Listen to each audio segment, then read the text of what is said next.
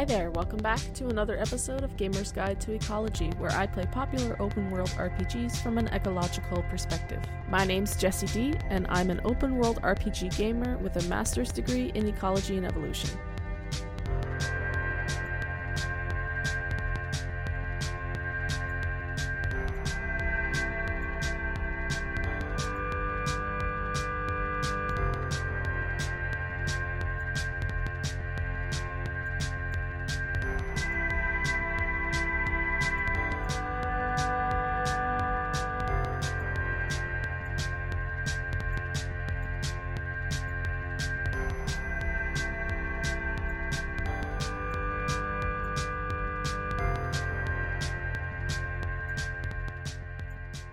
This month I'm playing the multi award winning and Game of the Year recipient, Legend of Zelda Breath of the Wild. And on today's episode, I'll be talking about the gameplay and features of the game, as well as discussing biodiversity, animal behavior, and some other ecological concepts observable in the game.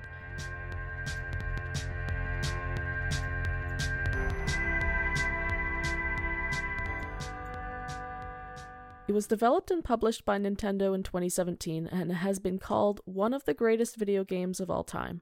Like most previous Zelda games, Breath of the Wild is an action adventure RPG and puzzle game. The open world is massive, with a variety of ecosystems and climates, plants, and animals. You wake up as Link, a hundred years after a calamitous event that saw the near destruction of Hyrule, Princess Zelda has sealed Calamity Ganon inside Hyrule Castle, and as Link, you must become stronger, collecting heart and stamina containers by solving shrine puzzles, then rally ancient forces in the form of massive mechanical beasts, and collect the Master Sword before attempting to defeat Ganon. The multi tool in Link's tool belt for puzzle solving is the Sheikah Slate. It's an ancient artifact that gives Link the ability to perform certain actions like freezing objects in time, creating small, remote detonated bombs, and moving metal objects with magnetism. There's also a camera feature that allows you to capture recordings of monsters, plants, animals, and fungi in the game. There are nearly 400 records that represent the game's compendium. Once you have captured a subject with the camera function, you can use the search function of the Sheikah Slate to locate more of that subject. This makes finding certain ingredients a lot easier, since the game features a crafting and survival mechanic where you can combine items into elixirs that boost specific stats or enhance resistance to elements or specific damage types. You can also cook food into nutritious dishes. Well, that was really hard to say. Food is consumed to recover health. Link can climb nearly every surface in this game, but he loses his grip if his stamina bar empties, so be careful when climbing high. You can explore the vast world using the paraglider, gliding from cliffs, towers, or mountaintops to far off waypoints. Be mindful of your stamina when using your paraglider, too. Other actions that use up stamina are running and swimming, but don't worry, unlike hearts, stamina recovers quickly on its own.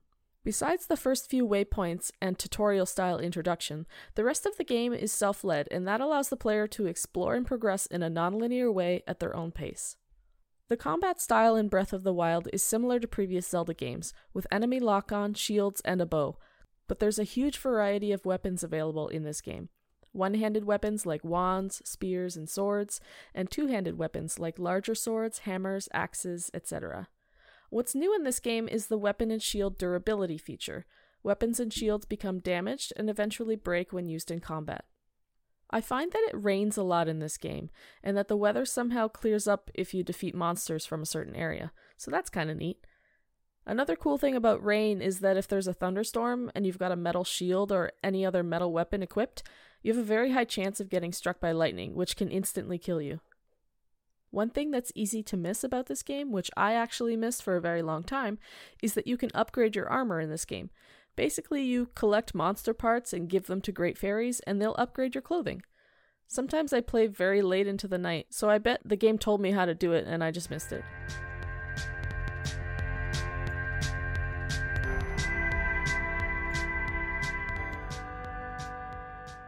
Breath of the Wild, like Red Dead Redemption 2, features an expansive open world map with a variety of biomes and climates. But it's more like Assassin's Creed in the sense that you have to access sync points to unlock the map features of a certain area.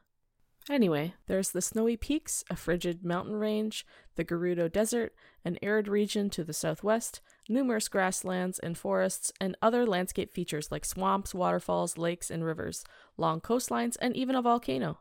There are a number of intelligent and sapient creatures in Breath of the Wild. Sapience means to have the intellectual capacity for thinking, reasoning, knowing, and understanding, using rational thought and acting on those thoughts.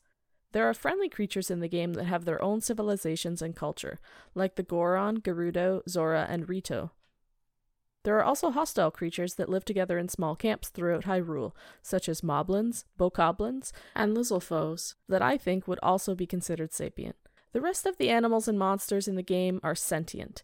Sentient means that a creature has the ability to sense and respond to its environment in a conscious way. For instance, moving away from a perceived danger, like when Link approaches deer in the forest, they'll flee.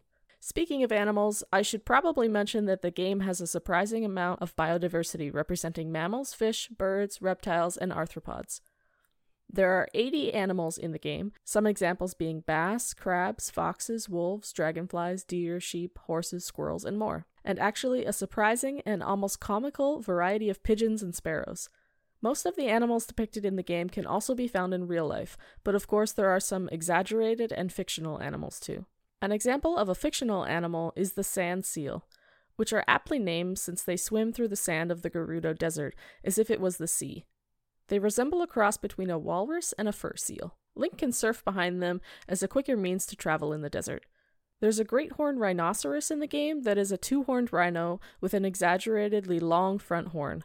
The threatened white rhinos we see on Earth are capable of growing long horns, but not quite to the same extent. In fact, this in game animal more closely resembles the extinct woolly rhino in that it has thick tufts of hair and can be found in frigid regions. Anyway, the existence of the excessively large horn in this great horned rhinoceros could indicate strong sexual selection in this species. Sexual selection can mean that one sex is choosy over whom to mate with based on anatomy or a certain behavior. This is called intersexual selection and is best observed in flashy species like birds of paradise or peacocks. Sexual selection can also mean that members of one sex compete with one another for access to members of the opposite sex.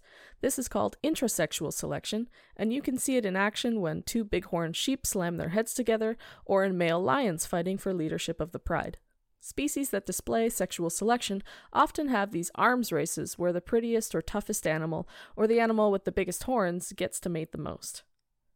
Whether great horned rhinos use their horns for intra or intersexual selection remains unclear, as I haven't actually observed any sexual dimorphism, which is differences between the sexes, in this species. Because of that, I'm not even sure if I've seen members of both sexes. The only instance of sexual dimorphism I've seen in Breath of the Wild is in deer, with both bucks and doe being found.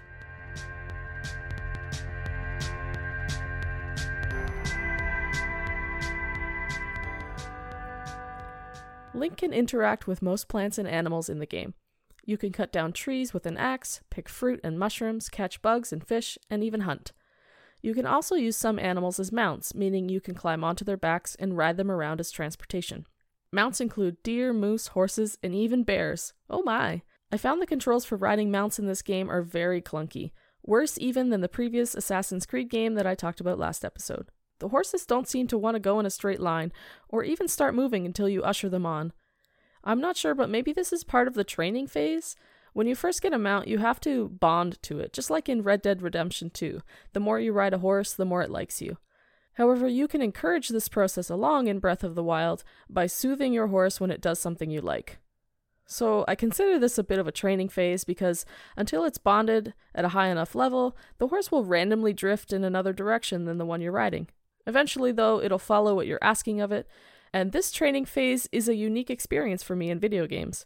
Once I figured out what it was, I actually quite liked it, because it resembles how you might train an animal in real life by rewarding them with praise or treats if they do the thing you want. Like other games, hunting yields food, but you have to cook it if you want the most nutrition out of it. Hunting doesn't yield hides, but it does sometimes yield special animal parts that you can use to upgrade your clothing slash armor. In Breath of the Wild, you can see farming of both plants and animals, and of course, the iconic cuckoo are still present, so try jumping off the highest cliff and soaring as far as you can.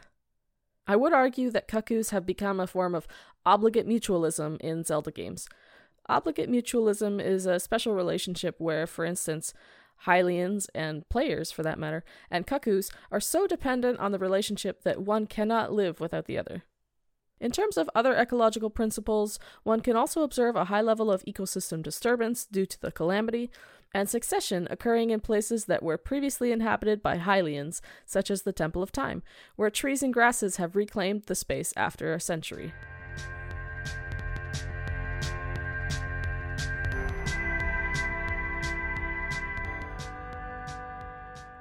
With the new bi weekly podcast format, I wanted to start a new audience participation section too. So send me weird ecological things you notice about video games. I'll go first. I've noticed that not a lot of video games that model animals actually show anything other than adults. You hardly ever see baby animals in video games, and I don't know if it's because they're hard to model or if the developers just think we won't notice. An alternative is that baby animals in video games might experience high levels of mortality and that survivorship increases with age. This would lead to what's called a type 3 survivorship curve. Type 1 is the opposite, where young individuals have high survivorship and mortality increases with age. In type 2 survivorship curves, there's a constant rate of survival throughout life. You can see that this is a pretty complex ecological principle, so it's probably why it's not depicted very much. Another thing that I've noticed that not a lot of games do well, or even attempt, is ecosystem edge effects. Edge effects are changes in community structure that occur at the boundary of habitats like how you'll see more red tailed hawks hunting along the edge of a forest that borders a farm field or a highway than in the forest itself. When habitats are fragmented, it can also lead to a reduction in total area due to edge effect. This can look like a smooth transitional or buffer zone between the two habitats, where tall trees change to shrubs and bushes and eventually grass. A reduction in habitat area can lead to a decrease in species richness, which, if you remember, is how many species you can find in an area, or species abundance, which is how many individuals of one species you can find in that area. These environmental changes can be good for some species but bad for others. This effect would probably also be very difficult for developers to model.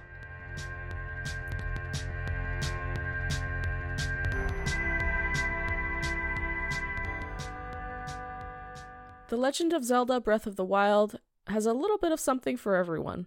Open world RPG, combat and character improvement, completionism collections, survival and crafting, puzzle solving and minigames, or challenges.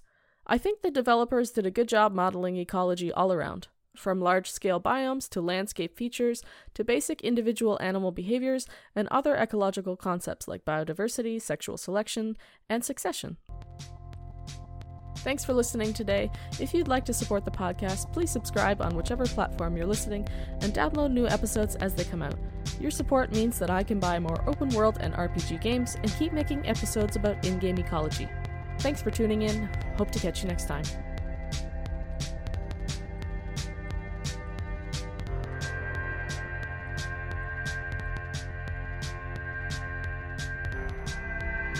Podcast art is by Laura LeBlanc and theme music is called Rain Song by Brett Eagleston. You can hear more of his music at bretteagleston.bandcamp.com.